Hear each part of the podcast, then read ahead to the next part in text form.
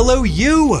Welcome to You Are Good, a feelings podcast about movies. Today we're talking about the 1993 American political comedy classic Dave. We're talking about it with Hector Gonzalez. I am one of your hosts, Alex Steed, and I will soon be joined by my marvelous co-host, Sarah Marshall. Dave is a 1993 American political comedy film directed by Ivan Reitman. It was written by Gary Ross. It stars Kevin Kline, Sigourney Weaver, and many other greats who we will talk about in this very episode. Hector Gonzalez is a uh, a writer, a poet, uh, a commentator, just a lovely person all around. We were so happy to have Hector here with us talking about Dave. Uh, we've been trying to schedule uh, with Hector for a long, long, long, long time. for like for literally maybe a couple of years and they've been very patient with our flighty scheduling and I was so happy that this was finally able to happen.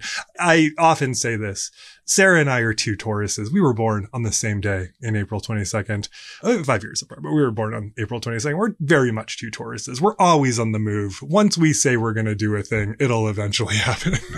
so we are grateful for Hector's uh, patience with us as we got this episode together.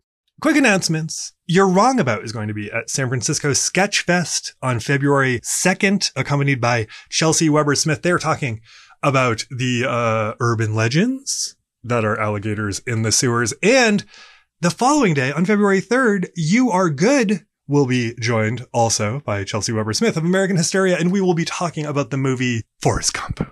So please come join us there. Come laugh along have a good time. Uh, this is a huge deal. So many of my heroes are going to be at Sketchfest, and we too are going to be at Sketchfest. Cannot believe this. Come find us there, please, please, please. Information is in the show notes. How are you doing? How's everything going on in your world? Uh, what's going on? What are you reading? What are you watching? What is moving you? Let us know. At you are good uh, or you are good pod on the various socials. Uh, we're back to making some videos at you are good on instagram. I'm posting those same videos on my tiktok. They're being edited by alyssa onofrio who was on our gremlins 2 episode. Alyssa's doing a great job editing these videos so come check them out. And don't forget that you my friend are good. I hope you're staying warm out there. I hear and I understand it is very shockingly cold throughout the country. So, uh, yeah, thanks for spending some time with us. Hopefully, we warm you up, your heart at least. Thanks to everyone who supports us on Patreon and Apple Podcast subscriptions. In exchange for your support, you get bonus episodes. We have a Barbie bonus episode coming out any minute now. So you can hear us talk about Barbie over on Patreon and Apple Podcast subscriptions. Barbie's doing big at the award shows, I think. so you can uh, join in on our nine months late conversation about that movie. It may may only be six months late. I don't know. Uh, it came out a minute ago, and we're finally talking about it in bonus land. Thanks for supporting us. You make the show possible, and we appreciate you. If you are a supporter of uh, ceasefire efforts and activities, and you're looking to get involved in uh, calling for ceasefire beyond just saying something on social media or wherever, look up the folks at Jewish Voice for Peace. They can point you in the direction of activities and actions in your area. And with that, I think it's time to uh, get into Dave. And this is a fabulous episode to kick off a shit show of a political year. Let's go back to 1993 and talk about Ivan Reitman's Dave.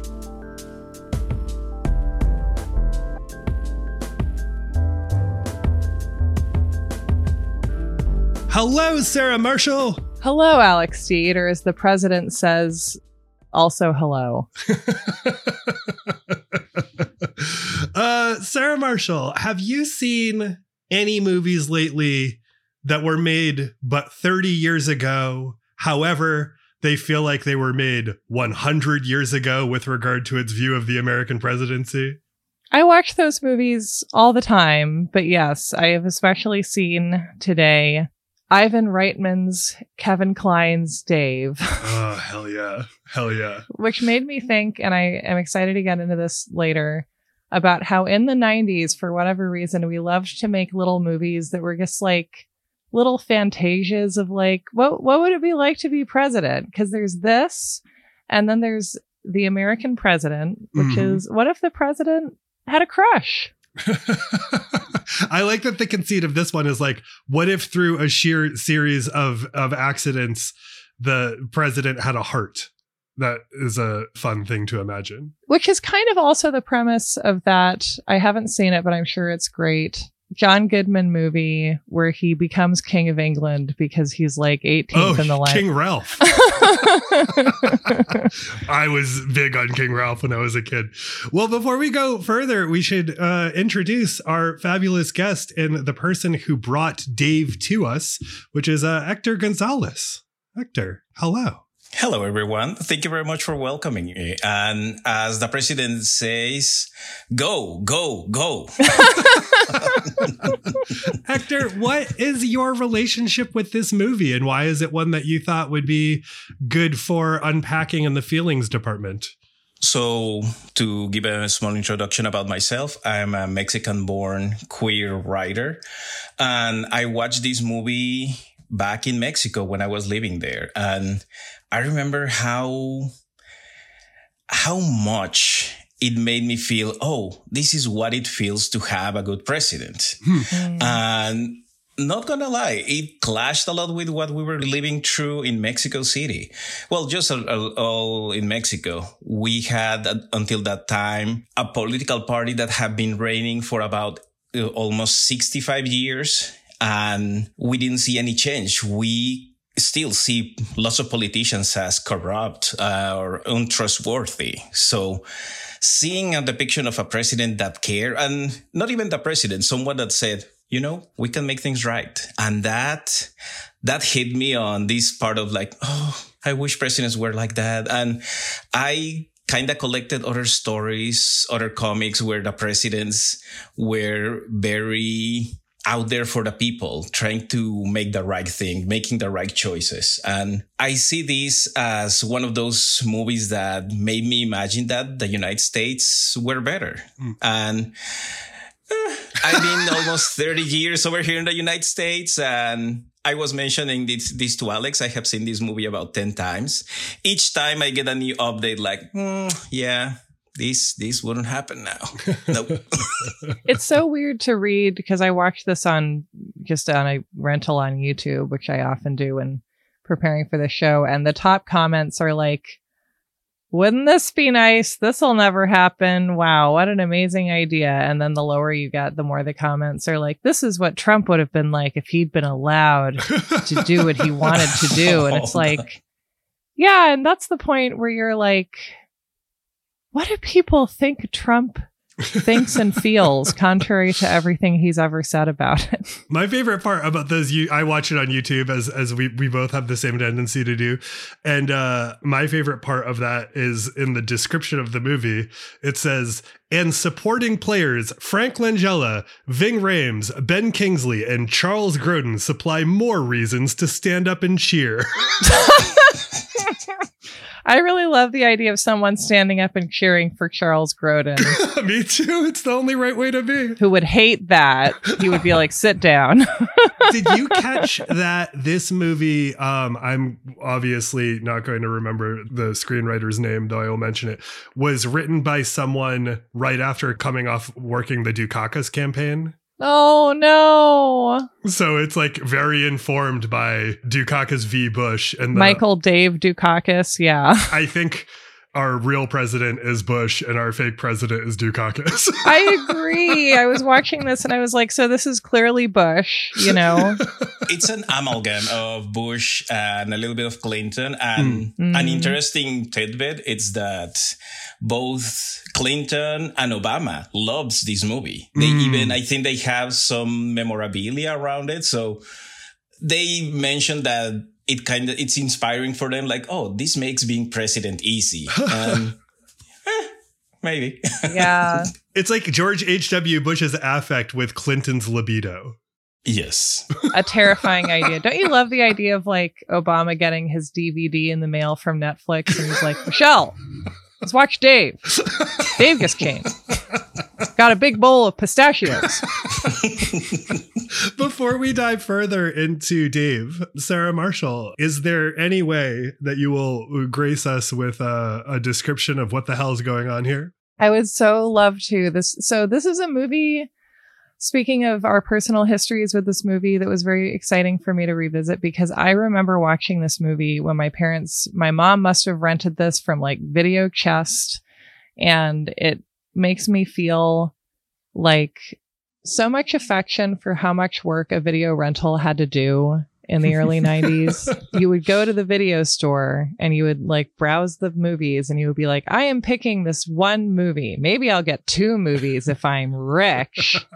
and I'm going to take this movie home and I hope it's entertaining. If it's not, I have no backup plan at all.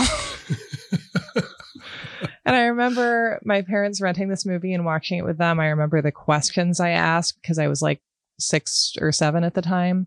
And my mom like explaining the movie to me. And I really re- kind of remember the whole arc of it that way. And that's kind of special to re-encounter. But so Dave is, is a movie where Kevin Kline plays two unforgettable roles.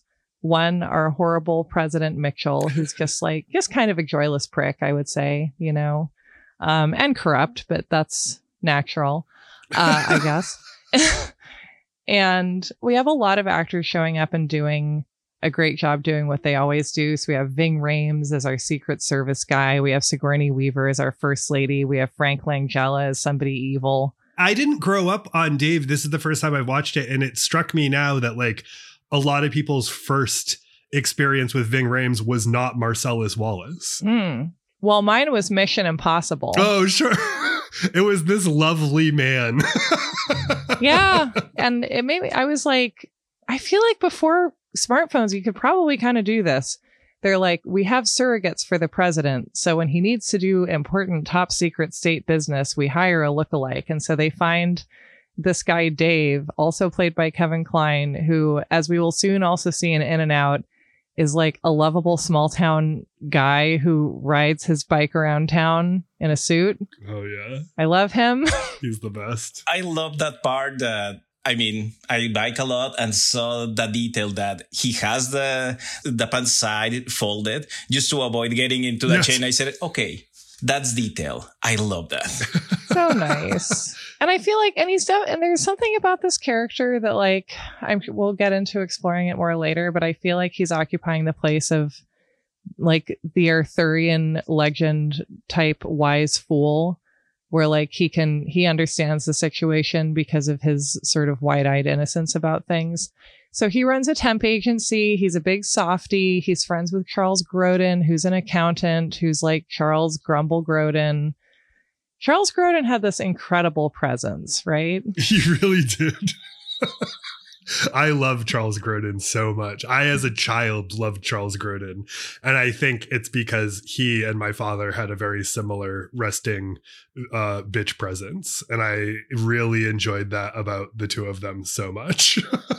I call that he has this kind of serious softness that he may have like very, very poker face but if he just moves a little bit, you know, like, oh, he really, he's caring. He has, he's a softy. And that's a part that you have this softy that whenever he has a friend that if they want to just relax, they just go throw ball together and have a good time. That's, I mean, who doesn't want to have that as a friend? Yeah.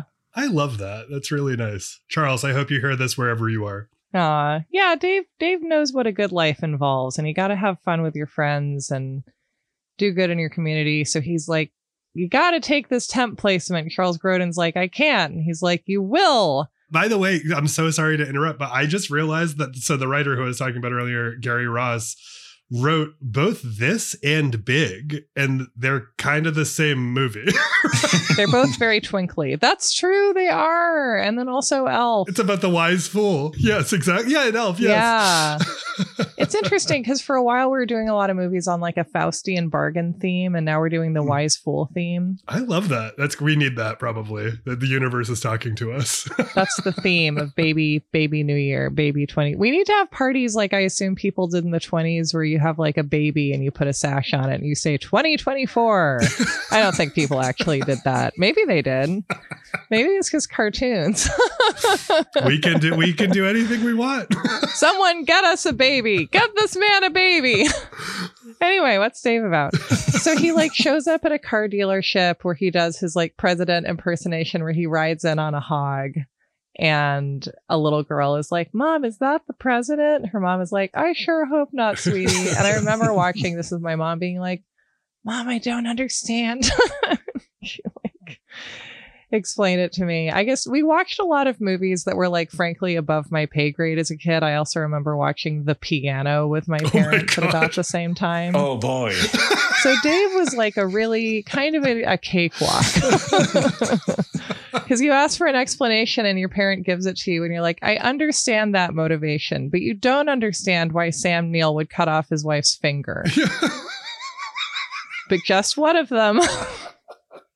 Oh my god! All the people who are here for Dave, enjoy.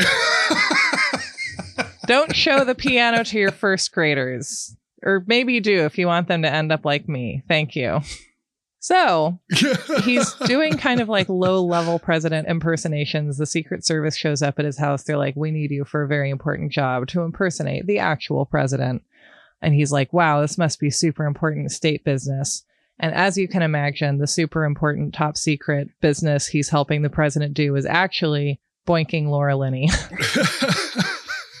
and more power to him. Uh, not for the dishonesty in his marriage, but I understand having strong feelings about Laura Linney. I'm going to say a weird thing, Please. and I just hope this can be a safe space. Mhm. But if you were at like a black tie, some kind of a black tie benefit with Laura Linney, like she was always showing up at in movies from the mid 90s, you know, and she had like black tights on, wouldn't you want to just like just nibble on her calves? just take her out to the Washington Monument and just nibble? you are in a safe space. If she needed it, I'd be there. Well, yes, of course. That's the key thing. Pack up some little cheese cubes. And anyway, so he's having sex with Laura Linney and he does a private Benjamin. He dies on top of her, which there really should be a support group for women that's happened to. It's got to be tough. And well, he doesn't die, but he has a stroke and it's pretty bad. And so the top men of the administration, Frank Langella, the House Speaker, and Kevin Dunn, who I th- is is he the chief of staff in this? He's the uh, chief of staff. It's Frank Langella, and I think that the Oh. script writer it's uh, Dunn. Oh, he's Mhm. right. Okay. That that makes sense. That's Yeah. why he has ideals because he has to write the speeches. Yeah, and so we have Kevin Dunn as like one of the two kind of main White House guys we know, which I love because Kevin Dunn is in Veep. He's like one of my favorite actors to show up in anything. I just always have a nice time with him. He always looks kind of beleaguered. And in Veep, like they show him, I swear to God, like lying defeatedly on a couch in the same position with the same furniture arrangement as in this movie.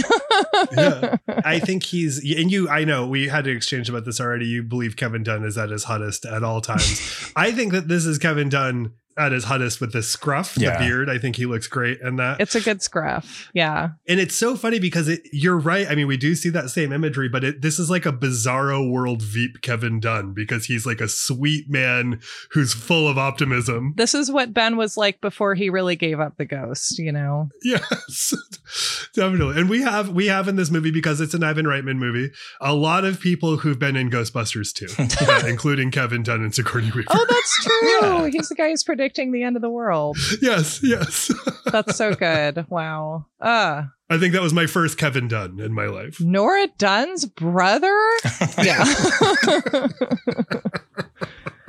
and so Madonna's ex from Body of Evidence, Frank Langella, his most famous role, and Kevin Dunn cook up a scheme where they're like, we're going to say the president had a stroke, but only a little one. But then we're going to sub in Dave and he's going to pretend to be the president. And then because he's such an idiot, I, Frank Langella, can complete my scheme to implicate our Boy Scout vice president played by Ben Kingsley. The same year Schindler's List came out, I'm pretty sure. So he's really at his most trustworthy. Big year for Ben. Two movies about the potential hidden within the human spirit, let's say broadly. Um, I, Frank Langella, am going to implicate the vice president in a corruption scandal that he actually wasn't part of. And then once I've eliminated both him and the president, I will become president. Ha ha ha ha. That's correct, right? Yeah, that's his master plan. It's just, okay, I made this guy, I made Mitchell, and I'll do everything possible because I'm the puppeteer. I'm, I'm tired of being behind the scenes, which puppeteers if they want to stay in power, why be in public? It's true. It's a good. We've really seen that play out in the post Dave years. Yeah.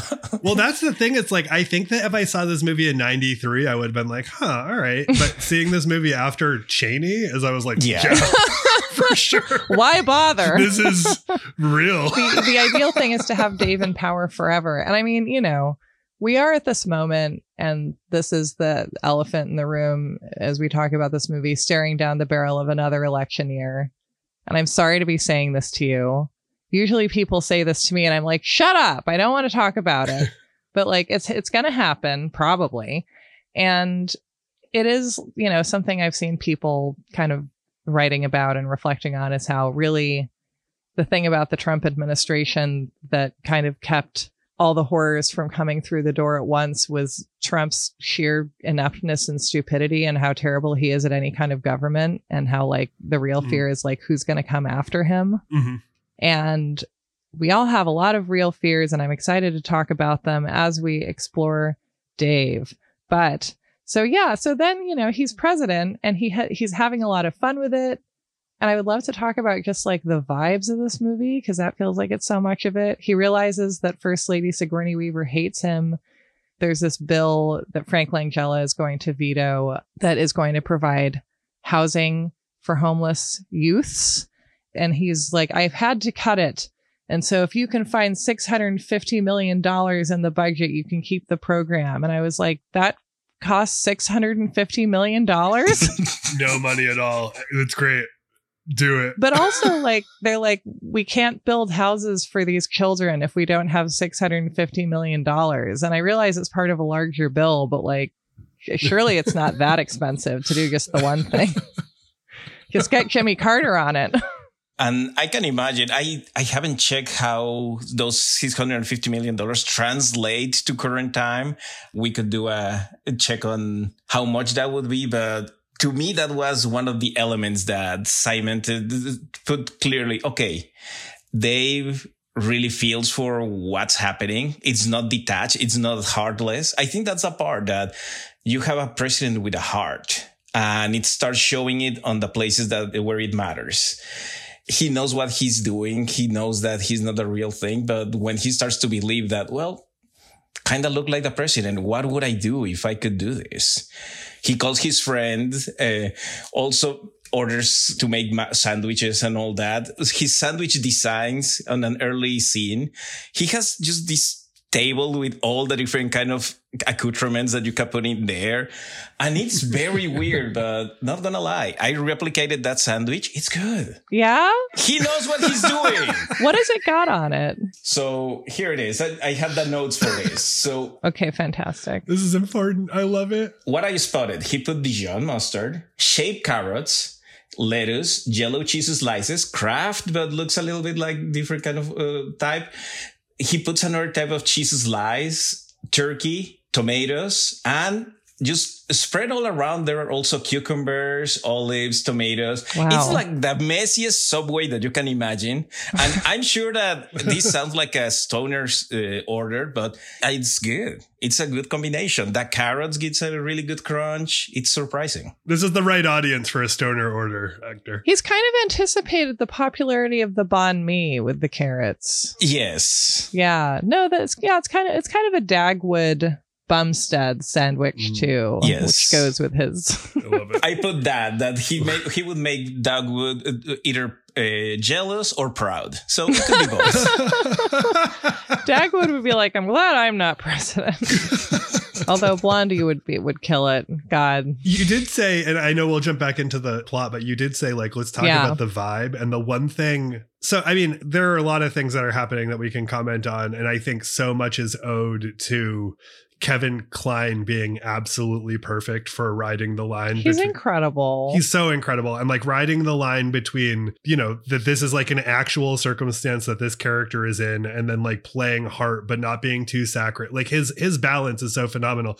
But the first thing that struck me in watching this movie is we have a thing that you just never see anymore, which is like three to four minutes of swelling, high, positive emotion orchestral music with just beautiful pans of stuff it's true. you know, you see the city, you see Washington, you see a helicopter, you see all of this stuff, and it's just like it begins with these beautiful uh strings vibes and you just that just doesn't have it's a bygone era thing uh that almost makes this movie feel like it's from like 50 or 60 years ago not just 30 Well, and this the like grand, beautiful orchestral scores of the '90s that even some comedies had, like Liar Mhm. Liar, I think Yeah, has like a yeah. beautiful score that must have cost so much money, you know, because that was what we were doing then. And these are made by all kinds of different people, but I think of them all as being in some way by Alan Silvestri, you know, because Sure. he did the,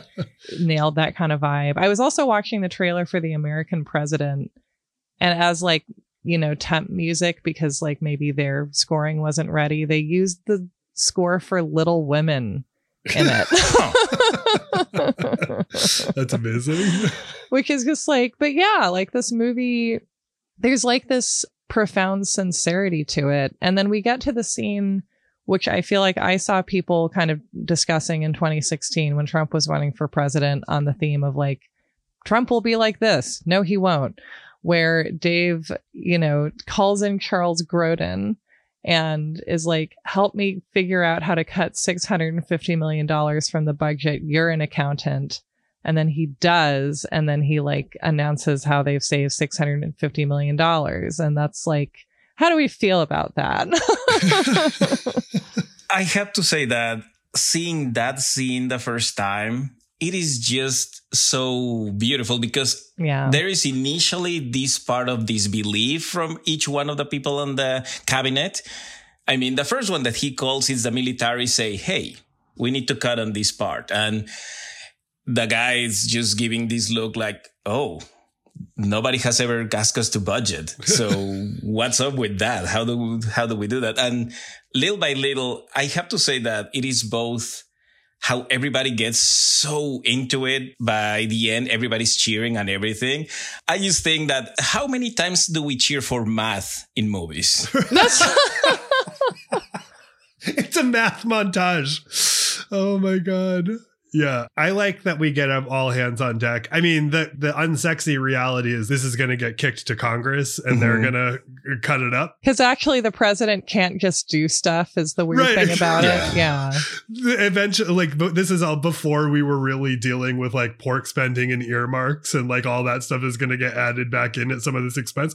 But that's fine. I love this scene. I love that he's like pitching very novel things. Like also just like they're not radical suggestions. Like one of the suggestions is like we're essentially paying crony contractors money that we're sitting on because like they're not delivering their product. So what if we put that money in a savings account? And they're like, yeah, I love that. it's great. Yeah. and i mean one of the things that it is so beautiful is just seeing fred langella getting angry just sitting Yes. uh, because when when dave decides just to say like oh we have this on the budget we are doing this today and he cannot contradict the president he cannot go around saying like okay you little shit.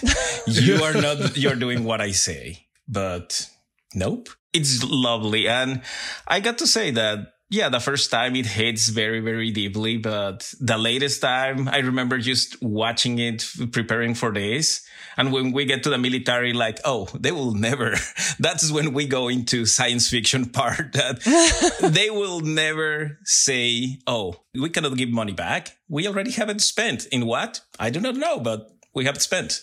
It makes me think of also the episode of Veep where they're trying to find budget cuts and they're like, well, we can save $50 million or billion something, a ton of money by cutting this military project that's like designed for a Cold War scenario. And they're like, great, this will work. And then it, the explanation is like, no, you can't cancel this project because like the rudder or whatever is made in this district in Cheese Dick, Wisconsin, Right. and now you've lost those voters, right? And right, the, right, right. and the thing of Trump, you know, the fantasy of Trump by people who thought this was the most essential thing about him was like he's a businessman, which I guess was possible to believe at the time. I mean, it still is if you're insane. He's a businessman. he's going to go in and run the government like a business and he's going to make it lean and like save money. And, you know, now that his dad's dead, I guess he can't ask him to show up and buy $3 million worth of chips at his failing casino and then, you know, not gamble them. But he'll do stuff, he'll save it. And it's like, really, the reality is like, even if he was actually good at that, and that was what he was interested in doing. I mean, it makes me think of like a strategy game where you have to like get across a board, but you can only move one tile at a time or something. Yeah. Right. And I know I realize that you didn't write the movie, so obviously this stuff isn't coming through. But like Ivan Reitman's kind of was n- notoriously like a libertarian. Yeah. Which is what Ghostbusters is about. The government Right. wants to set free all the ghosts. Yeah, exactly. Unfortunately, there's a great piece that I think originally ran on the All uh, AWL, as you are familiar with, Sarah. But like that, Oh, yes. May she rest. that does not exist anymore because of that. But it was written by a great writer named Ma- uh, Matthew Phelan, who wrote the actual Atlantic article that appears in Ghostbusters. You see like the cover of the Atlantic. Really? Yeah, and he like wrote he wrote that what that article would have been like. That's beautiful. And it, it's a lot sort of seen comedically through the uh, libertarian lens of Ivan Reitman. Anyway, that's total aside. Ivan Reitman, notoriously libertarian, and you kind of see some of that stuff come through where it's like he's like, I'm fine with like spending and making sure people get jobs and like kids aren't homeless or whatever. But like in order to do that, we need some extremely simple elementary fiscal conservatism. Mhm. we need to all, all get in a room and agree to spend where the spending matters and don't spend where the spending doesn't matter and that's great and it's a it's an incredibly moving fantasy It is. Well, and just the fantasy. And look, when the pandemic hit, I was like, wow, wouldn't it be exciting if we could all come together across political lines and like fight a shared enemy? Forgetting that our fantasies of that happening in the past are lies and that there are plenty of Americans who are like, I think the Nazis are fine. I don't think we should bother with this, you know?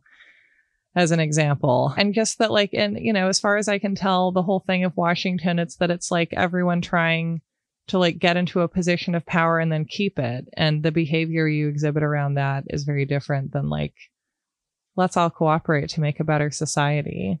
Mm.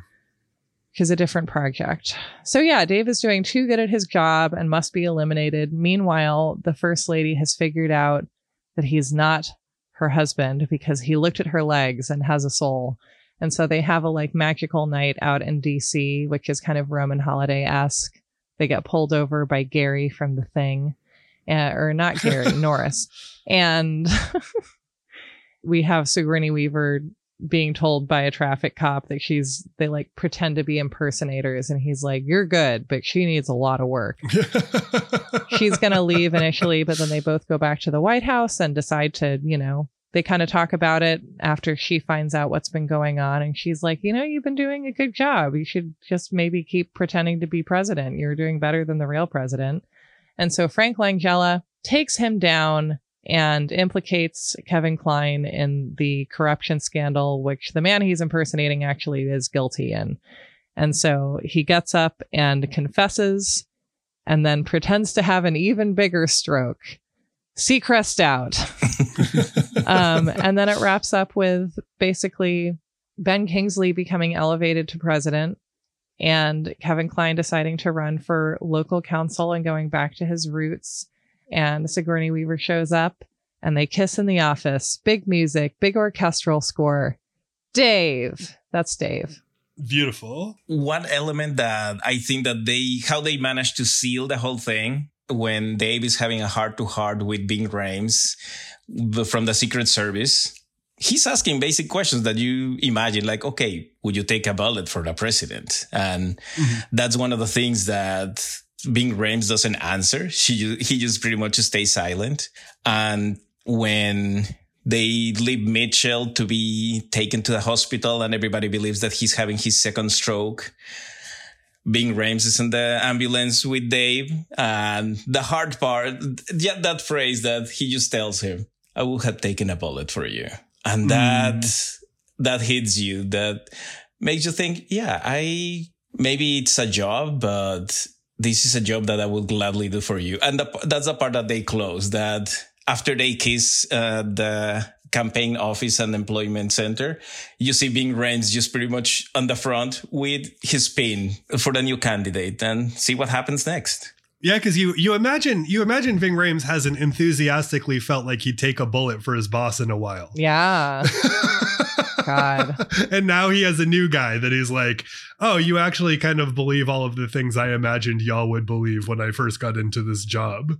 And that's a really sweet progression. I also I love their heart to heart at the end generally. I like seeing these guys get close together. It's really nice. Yeah. And Ving Rhames worry about how his neck looks in a sweater. I relate. Yeah, because Kevin Kline is making these very sweet overtures of friendship the whole time, and Ving Rhames kind of seems like he has to kind of ignore it on a professional basis, and then finally he can be like, "I like you too. I really like you." Can we still be friends after camp? yeah. Oh, it is that. Well, and I this movie made me think about how and I'm sure there's tons of movies that still do this, but it feels like we were on a real kick in the 90s. While You Were Sleeping is a great comparison to this.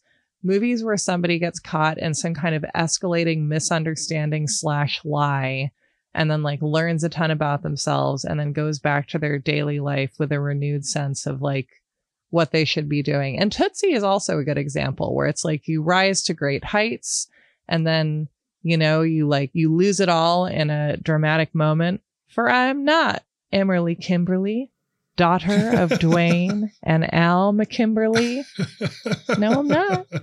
And then you like you end up back in your normal life knowing who you are more deeply and you get the girl mm. or Bill Pullman. also, we have to admit, uh, it seems that Mrs. Mitchell has a type. Dave's. right. Can we talk about that as a fantasy where it's like where your shitty husband is replaced with a nice, like just the same guy but nice by a changeling? Yeah. Like this movie is a change. If you see it from her perspective, this is a changeling story. Oh yeah, the wee folk got him.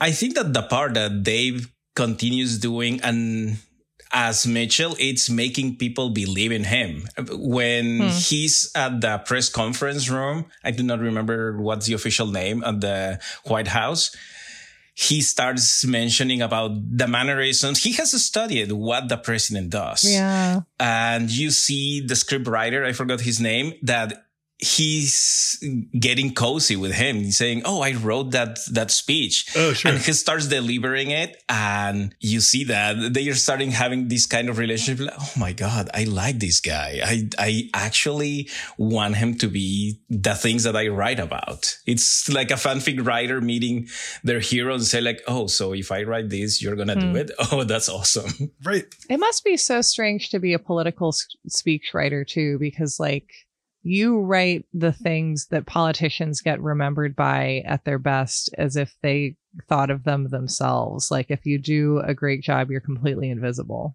Mm.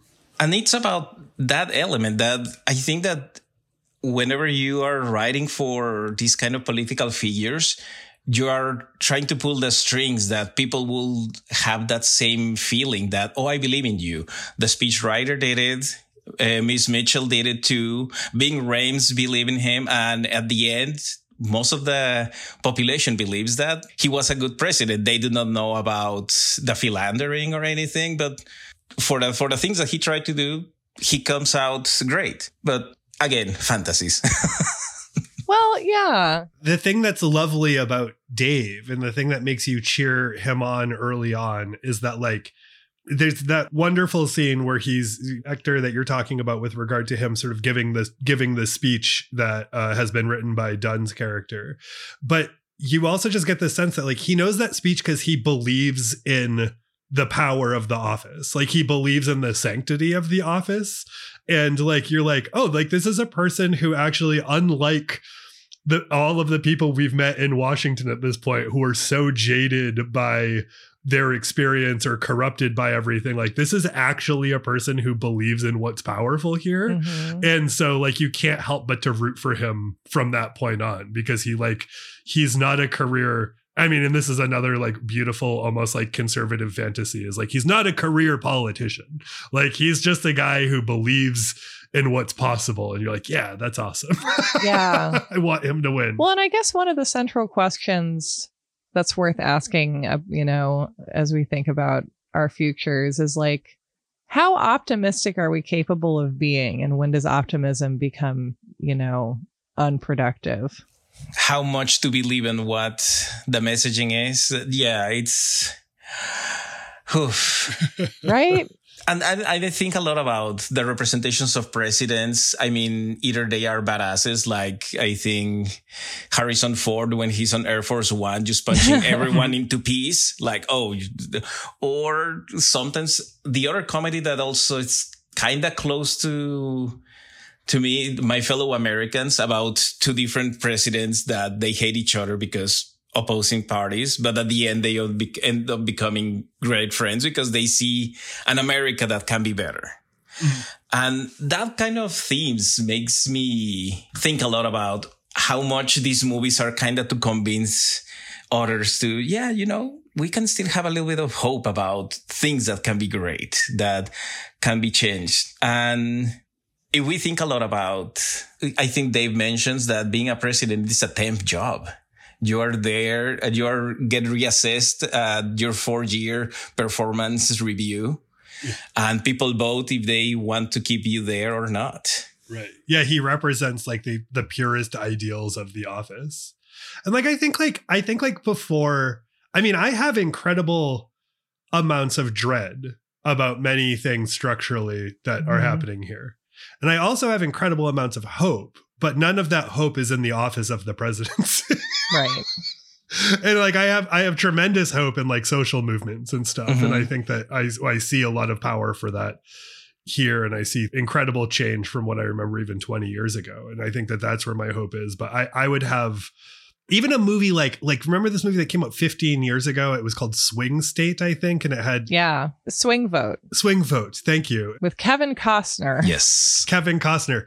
That feels like the very last, and that came after eight years of a horrible Bush administration. Yeah. and it feels itself like the last possible time you could swing that kind of movie because of what the presidency or just like sort of like what career politicians attacks on the presidency et cetera like actually looks like in real time and like that's that i think is like why veep works so well is it Mhm. it reads the room on where people are um, with regard to politics overall and plays with that rather than to play with you know hope and imagination Well, and Veep feels accurate to me. Not that I have any sense of what actually is happening in these rooms, obviously, but like from what I've studied of history and like what feels true about how, you know, people do the most harm is like, like we often wonder, like, what are these people in Washington and these career politicians like?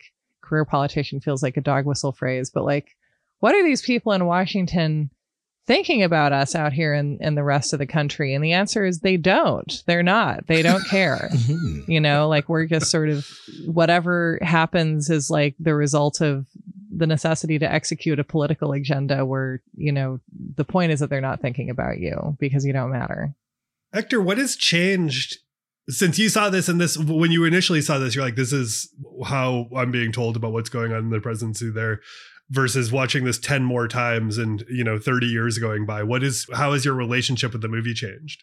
So I watched about two times back in Mexico, and I remember sharing this with a friend that was politically inclined. And at that point, we saw it like, yeah, this is a fantasy. This is just about how nice would it be to have a nice president that it is looking out for you. And then on 2004, I moved to the United States. Initially, I thought like, oh, it will be just six months doing work here and there. Yeah, it's, it's been almost 20 years. And it, with each view, it also helps being informed about how how things happen over here. Also see the media impact on how a president reacts and performs. And not gonna lie, I arrived to the United States at the moment when the uh, the DC sniper was happening and the kind of coverage and information that I was bombarded with, it was incredible and left a big mark on me. And I was just 30 years at that moment and getting all these other myths broken at the same time. And with each viewing, it becomes more visible the nuance and all these kind of peculiar things about American politics that if we could compare it to something, it would be one of those boards that you see somebody trying to explain the, the network of things and mm-hmm. how even moving just a small thread can change everything else. And it is a delicate uh, balancing act in many cases. And I recognize it for what it is, how it affects me as a, as a Latina, as someone that also lives with so much fear about any laws that, well, just in Texas this week, they authorize one that it is pretty much if they see someone that looks Latino and they suspect that maybe an immigrant, they may be able just to ask me, Hey, where are your papers? Or not even mm. ask your papers, just take you and sort that, that, that later. Mm. And I think that I stick with this kind of hopeful movies because hope is very powerful. Mm. But at the same time, and this is something that on a recent talk, Roxane Gay came to the city of Austin for the uh, book festival.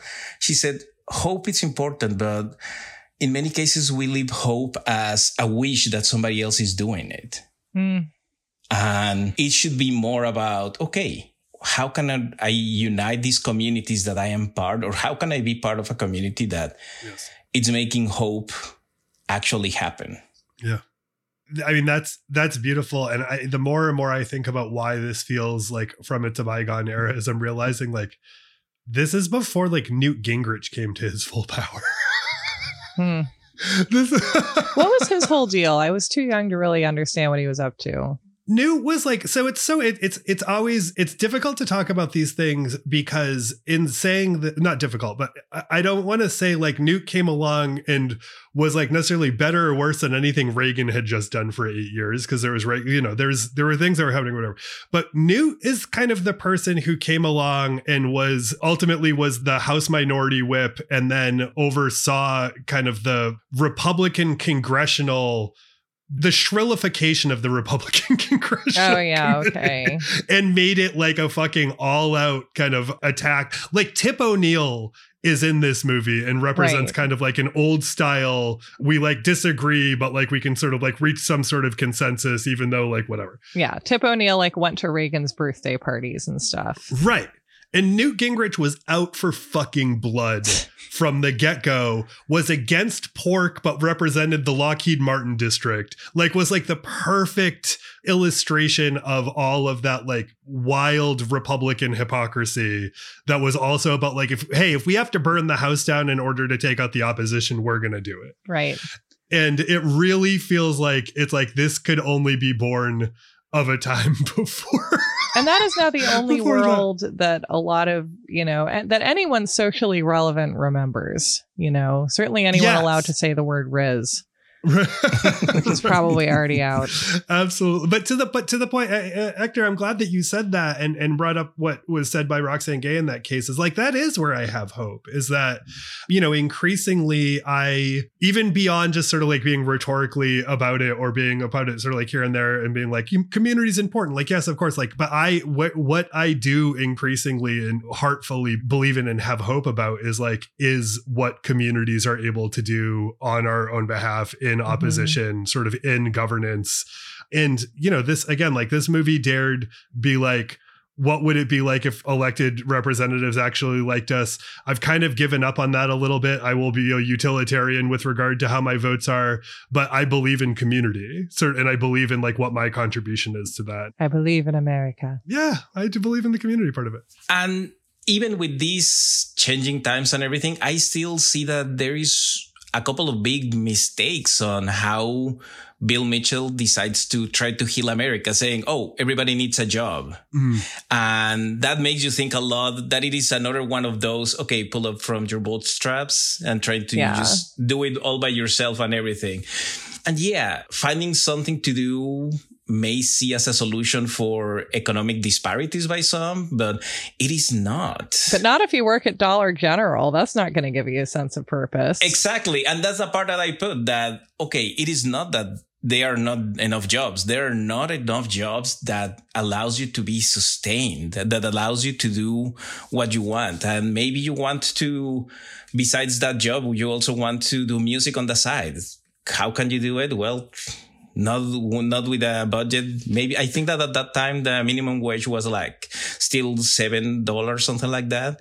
It, it hadn't moved a lot from then. So it's a job. It is not the thing that would make the the situation better. It's I started thinking a lot about that, and it's an expression of care. And I think that what you saw on this movie, it was a political establishment that seemed to care.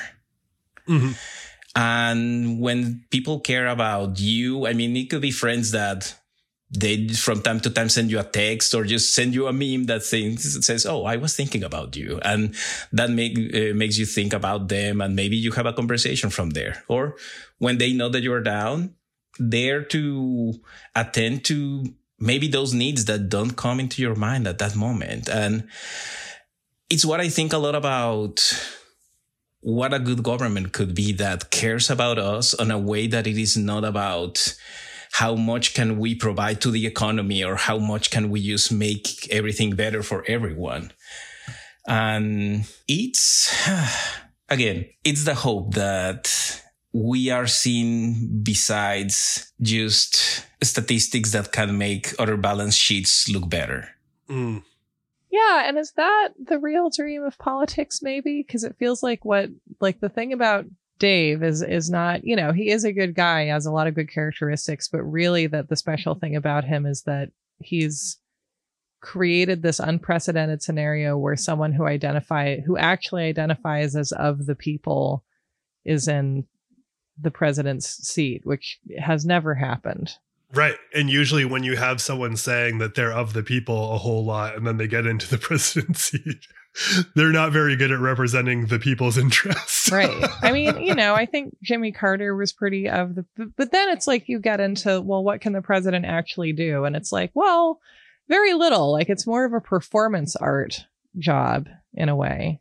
And I, I, I agree with that wholeheartedly, but we certainly saw I mean, I, I think I would have before 2016 poo pooed tone setting. Mm, right. But no, it's it's a hard job. right. And then when I saw what tone could be set, I was like, uh oh, I greatly underestimated the import of tone setting. well, it is weird. Like American democracy is so interesting to me because you're brought up on the idea that like it's all about equality, it's all about treating all Americans as equal so it seems in a way like we're presenting it as this very sort of logical, you know, not frilly kind of a thing. It's not royalty, it's democracy. But then that like it's held together by so much ceremony and pomp and circumstance, and that like our ability to have this semi religious belief and like you know, we have something called a whip. Why do we have someone who's called that? Does he whip people? You know, probably not. Only sometimes, only when the pages are being very naughty. and I think about a lot of that kind of ritual that we keep in different kind of things. We see that in religions. We see that when they are starting the assembly, when President Mitchell needs to come in and say, Oh, I'm really corrupt you see how everybody needs to be on their seats. Somebody needs to come in. It's almost like announcing, Hey, the boss is about to talk. Everybody sit down and you know what to do next. And that kind of performance these days it is broken a lot because in many cases when it's done for the right reasons they are raising their voice when they are not being heard or on the wrong reasons. They are doing it mostly because they want to get a, a viral tidbit that they can just run around and say, Oh, I'm there to make the change. Hmm. Right. Yeah. Well, yeah, I I watching everyone respond to him having the stroke again, like collectively, like it was a bad thing. I watched that like uh, nostalgically. I was like, there yeah. not one person being like, he's lying. Like, that's a good point. And also, like, this movie is about like, what if a, an insane conspiracy theory did take place and that's mm-hmm. something about these 90s movies too where it's like i don't know i don't take this theory very seriously but i was like have we been conditioned in some way by all these movies to be like no supernatural things happen all the time and we have to believe people even if they have absolutely no evidence of it and are vaping during beetlejuice i do love that we get that in the um the Oliver Stone appearance in this movie. Yes. Where is he? I didn't spot him. He shows up as a guest on Larry oh, King. he's on Larry King. Yes. Oh my I didn't yeah. realize that was Oliver Stone. and he's and he's the only one who spotted it because he's a, at this point was well known for his conspiracy theory. Because this was like the year JFK came out or something close yes, to yes, it. JFK yes. had come out within a year. Yes. Now that is one magic loogie. I thought that, that was fantastic. However, and this is something that while doing research on the movie and everything, one of the things that they mentioned is that Woodrow Wilson, after mm. he had a stroke that in 1919, some people suspect that it was not him just pretty much being the president, that it was some of the staff keeping the things moving. Mm-hmm. And who knows? It's one of those elements that it is a rumor, but it's well documented that he withdrew a lot from his activities. And I don't think that they went as far as getting a second Woodrow Wilson look-alike. But you know, it would have been pretty easy. it was yeah, it was certainly an easier time to pull yeah. that off. right. Imagine being an impersonator before photos. I mean, I mean not that Wilson was around before photos, but give it another hundred years back in the past and it's it's a cakewalk. Also, this is the second time that Kevin Kline uh, portrays a president. What was the other? Well, I think this was first, and then on Wild Wild West, oh, he dresses as. I'm trying to remember which president was on that movie. I don't remember either, but I remember Kevin Kline. I remember Kevin Kline in it. I remember seeing that movie when I was uh-huh. like 11 and being like, I liked it. but yeah, it was uh, these guys as the president, and immediately the character of Will Smith discovers, like, no, it, it is not him. I know all about him. He's a lefty. You're righty. What? Something's wrong here. Will Smith is more observant than anyone in this movie. another thing that I, how the political discourse at this moment, you don't get the people just pretty much screaming completely about what Mitchell is doing. They have a little bit of doubts, but they are not kind of wanting everybody just to go to the streets and try to destroy the whole project. Mm. And maybe what you mentioned when Newt Gingrich came in, he created this wave to say, we are retaking uh, this country for the Republicans, and we need to do it through these steps. Mm-hmm. And the first thing that was the, explo- uh, the exploitation of fear on what people thought that they had.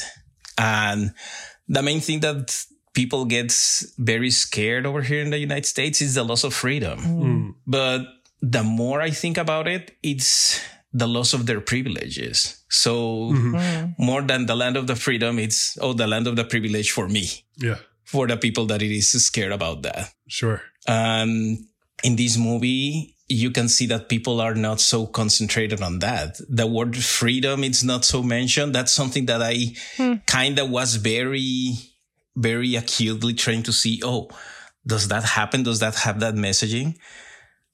And gives you an idea about presidency as a service.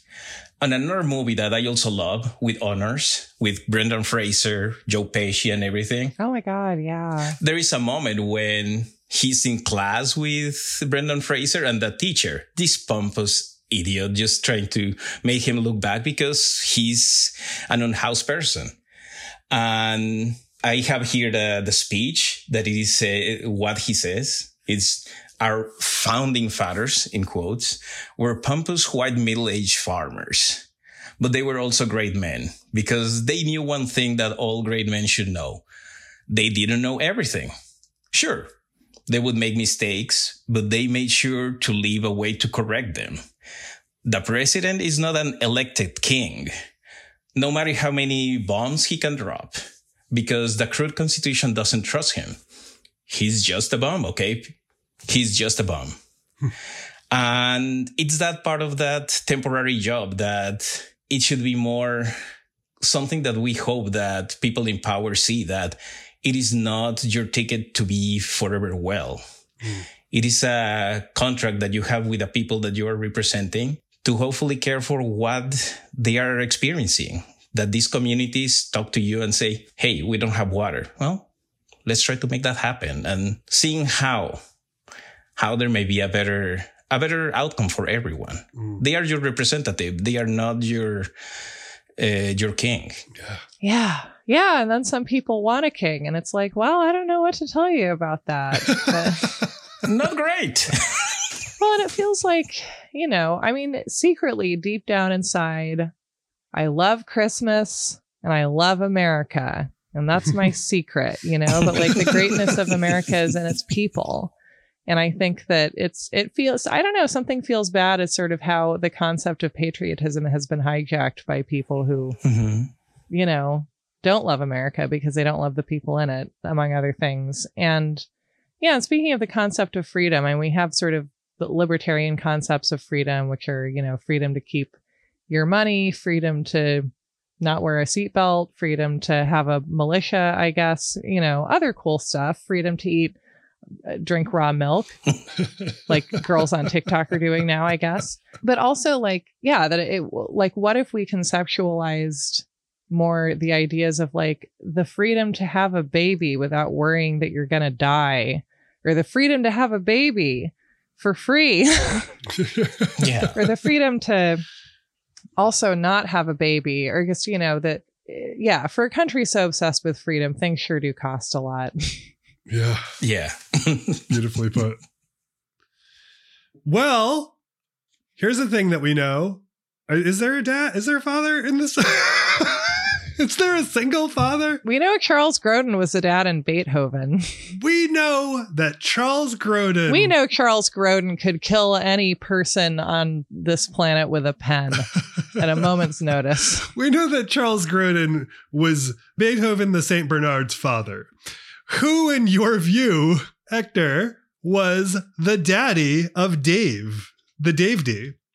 Well, it is the man of the service, Mr. Duane Stevenson, Ving Rhames, because who was giving the full care? It was before he was a president, a fake president. Then when he was the full president, and then after that, the aftercare of, you know, you have lots of great dreams I believe in them. And what's more daddy than believing in what you are? Oh, wow. That's so true. Holy God. I love that. I'm going to go. This is not, I don't know. This is a bit of a stretch, but I'm going to go with Sigourney Weaver ah, yeah. as the actress because I, you always get Sigourney Weaver being Sigourney Weaver in a movie. You I can make one guarantee if Sigourney Weaver's in the movie is she's going to show up as Sigourney Weaver. And there are two things in this movie that I love her as. When she is disguised as a regular man of the people at the end to sneak into the campaign center and she just looks like a boy uh, she looks great. But what I really enjoy about her not being Sigourney Weaver in this role is when they get pulled over and have to sing on the spot. I love that. and she, I don't know what Sigourney Weaver's singing voice is like, but shows off being a person who's not able to sing very well as the to, to hide out in this role that she's playing.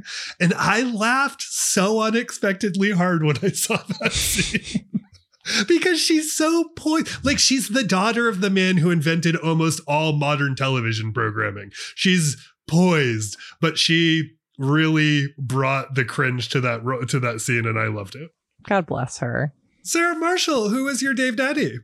My daddy in this is is Ben Kingsley because I think ah. he plays a character of such kind of powerful yet unassuming decency that he sort of allows Kevin Kline to see his way, allows Dave to see his way to the end of the story, I feel like. And I love that. Mm. I feel like that's a hard role to play. And I don't know, Ben Kingsley's great.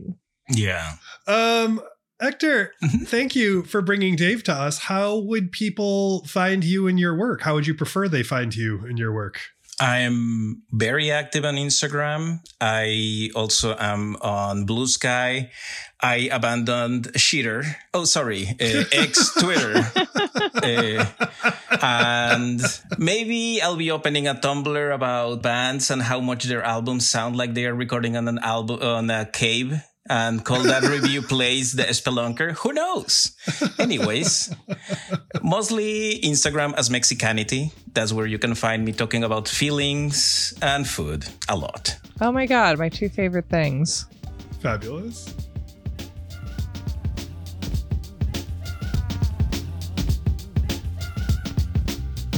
All right, everybody, that is it for this week's episode of You Are Good, a Feelings podcast about movies. Thank you so much to Hector for joining us. We were so happy to have you and uh, stoked to be able to talk about Dave. Thank you to Miranda Zickler for producing and editing this episode. Thank you to Fresh Lesh for providing the beats that make our episodes sound so sweet. We appreciate you, Lesh.